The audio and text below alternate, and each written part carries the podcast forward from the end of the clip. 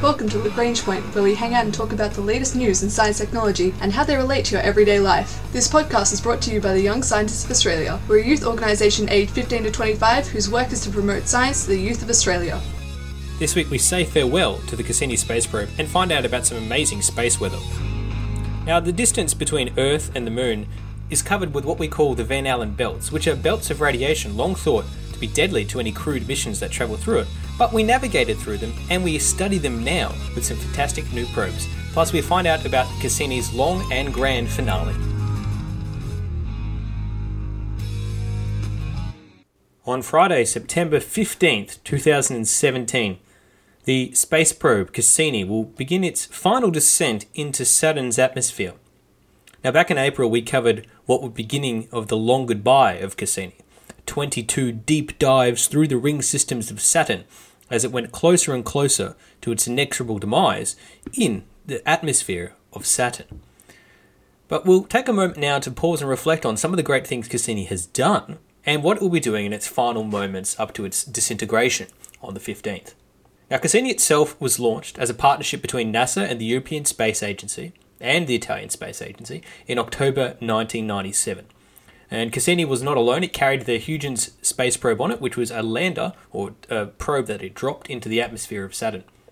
And it arrived in at Saturn in 2004. So a pretty long journey to get all the way from Earth to Saturn, and a lot has changed since 1997, 20 years ago when it was first launched. Now, Huygens landed on Titan, Saturn's largest moon, in 2005 and it pulled off the first ever landing on a on a planet in the outer solar system, which is pretty exciting. And the mission of Cassini has been extended not once but twice over that tw- 20 year period since its initial launch, as we continue to do more and more science with it.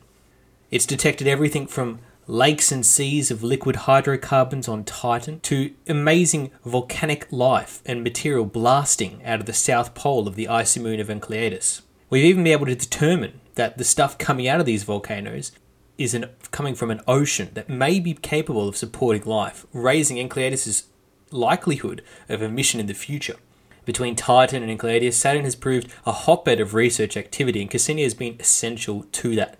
We've also learned a lot about the rings of Saturn, learning that maybe they are younger than we first thought, not 4.6 billion years old like the age of Saturn, but perhaps younger, caused by the breakup of a smaller moon in its orbit around Saturn. But NASA has to crash Cassini, and not for they out of a desire for a large explosion or a climactic Viking style farewell, but because to preserve any potential life that may be on any of these moons of Saturn, they've made the decision to actually careen it into the orbit of Saturn and into the atmosphere, where it will burn up like a meteor, thus disintegrating it and preventing any contamination of these planets from an Earthbound probe which is incredibly important and just goes to show the lengths NASA is going to preserve and conserve any potential sources of life out there in the universe. It will make for a grand finale and a grand farewell of Cassini and put a cap on a spectacular mission what it will do in this this final phase is actually dive closer and closer into the rings, which is what it's been doing over the last 22 cycles. It's been diving between the ring of Saturn and the actual atmosphere of Saturn, and slowly but surely that distance to the atmosphere of Saturn has been getting less and less. And these have been some pretty intense and spectacular dives, which have yielded some pretty amazing photos. Now, before it gets into this final dive of the atmosphere. It will say goodbye to Titan on September 12th. It will give it a last flyby, a goodbye kiss. It will graze the atmosphere of the planet. And Titan is pretty much important for the Cassini mission because it's been one of the most analysed parts of the probe, and it's where it left the Huygens probe. On the 15th, though, it will dive past Enceladus, the sixth largest moon of Saturn, all the way into the atmosphere of Saturn itself. On the way down, it will get a really nice shot of the bizarre hexagon the interesting swirl of gas and clouds at Saturn's south pole, which form an interesting hexagonal shape, which is another piece of discovery that Cassini has helped with. But as it goes past all of these, it will be diving deep and deeper into the atmosphere. And the, while it's doing that, it will still be conducting fantastic science. It will be measuring and analysing the atmospheric content, getting an understanding of the pressures, the makeup, what ratios are of the different chemicals in the atmosphere, and how it works, giving us a detailed look into the structure of Saturn from inside that structure, which we have never yet actually done, which is pretty phenomenal. And all that data will be beamed back to Earth just before it breaks up like a meteorite in the sky. So Cassini has done a lot of great work, and the scientists running Cassini over the 20 year long mission from NASA and the European Space Agency have been working tirelessly, almost some people's entire career, to ensure that that mission is a success. And it's a testament to their hard work and their endeavours that this mission has been so successful. Cassini was a mission first thought about in the early 90s, realised and launched in 97, and finally coming to an end now in 2017. It goes to show just how long term space missions are and how much planning goes into these uncrewed missions that we send out into the outer solar systems, and how long lasting their research and benefits can be. So, farewell, Cassini, and may your final dive into Saturn be a glorious one.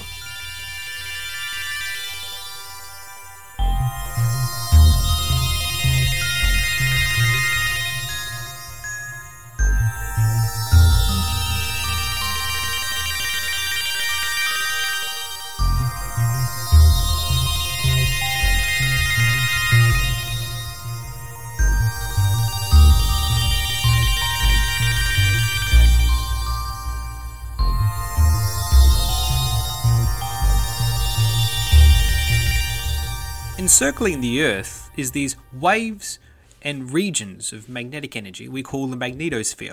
The Earth has some, as does Jupiter, the Sun, and any other object that's got magnetic energy or coming from a core or other means. And these magnetospheres do a lot of great things for us. They shield us from interstellar radiation, they blanket us, they provide guidance for satellites, they also trap high energy particles and radiation in what we call the Van Allen radiation belts. But among other things, these mag- magnetosphere belts also make space a noisy place. That is to say, they capture all these electrons and particles and they make a high frequency hiss, different types of hissing noises. And you can actually listen to the sound of Jupiter or the Sun if you want to. And it's basically different types of hissing noises, and it's quite fascinating. But a new paper published in the Journal of Geophysical Research, led by David Malaspina from the Laboratory of Atmospheric and Space Sciences at Boulder, Colorado, have been studying these impact of the magnetosphere and the Van Allen belts, and what roles these rolling electromagnetic waves and fields around our planet have for taking out charged and radiated particles from the Van Allen belts and pushing them out and clearing them out of our system, and giving us a more detailed understanding of the intricate mechanisms of our magnetosphere. So we'll start with a bit of an introduction to what these Van Allen belts are.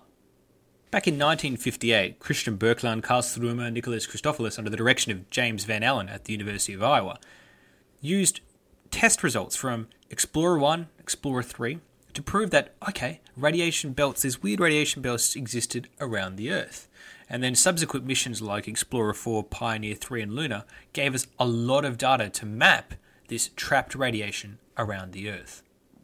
And what's basically happening in is the Earth is surrounded by the magnetosphere, these magnetic lines, but they collect and aggregate all kinds of stellar particles, whether that be solar radiation, leftovers from solar flares, or exotic particles, cosmic rays, and collect them in these bands, these belts, like a couple of donut rings around the Earth center area. And we call these the outer belt and the inner belt.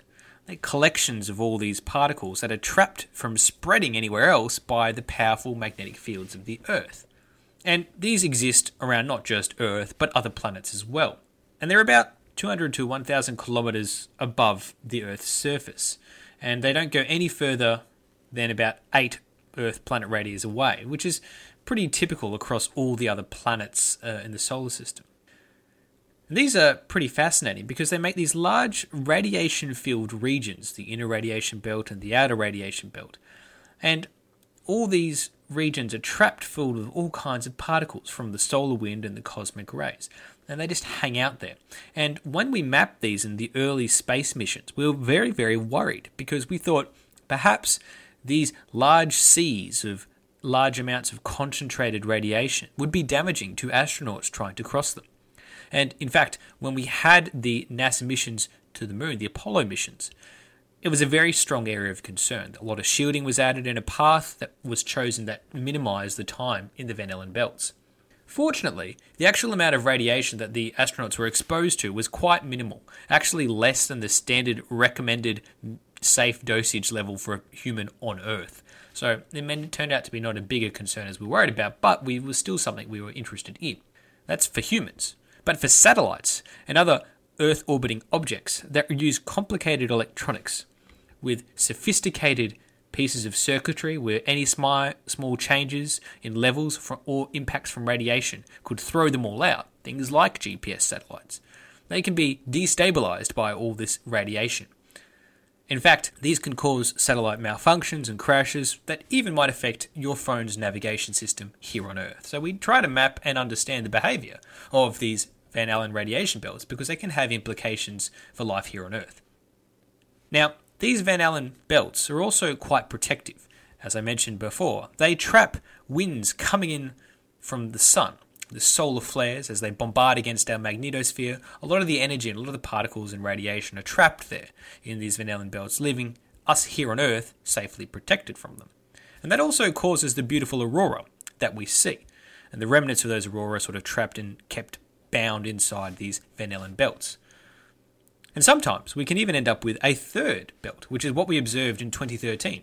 For a brief period, about four weeks, we ended up with another little band of radiation trapped here on Earth, and a third donut ring around the Earth.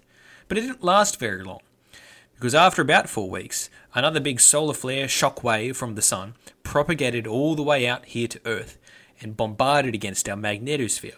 And that impact though not really something that we can feel here on Earth, caused a lot of destabilization in our atmosphere, which we just saw as pretty colourful lights like aurora. But what that did was it destabilized this temporary little third ring that had developed and then it cascaded away.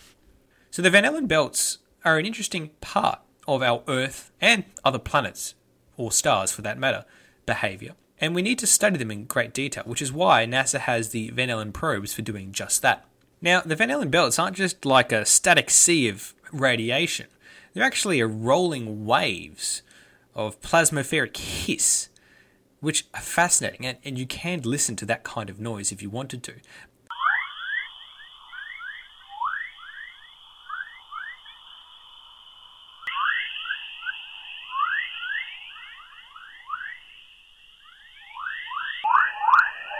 And what you're listening to here is actually sound recorded by NASA's Storm probes and edited by Dr. Tony Phillips from NASA, which actually show the electromagnetic interference and plasma waves in our radiation belts, and we call these uh, basically a chorus, which is the official type of scientific name for it.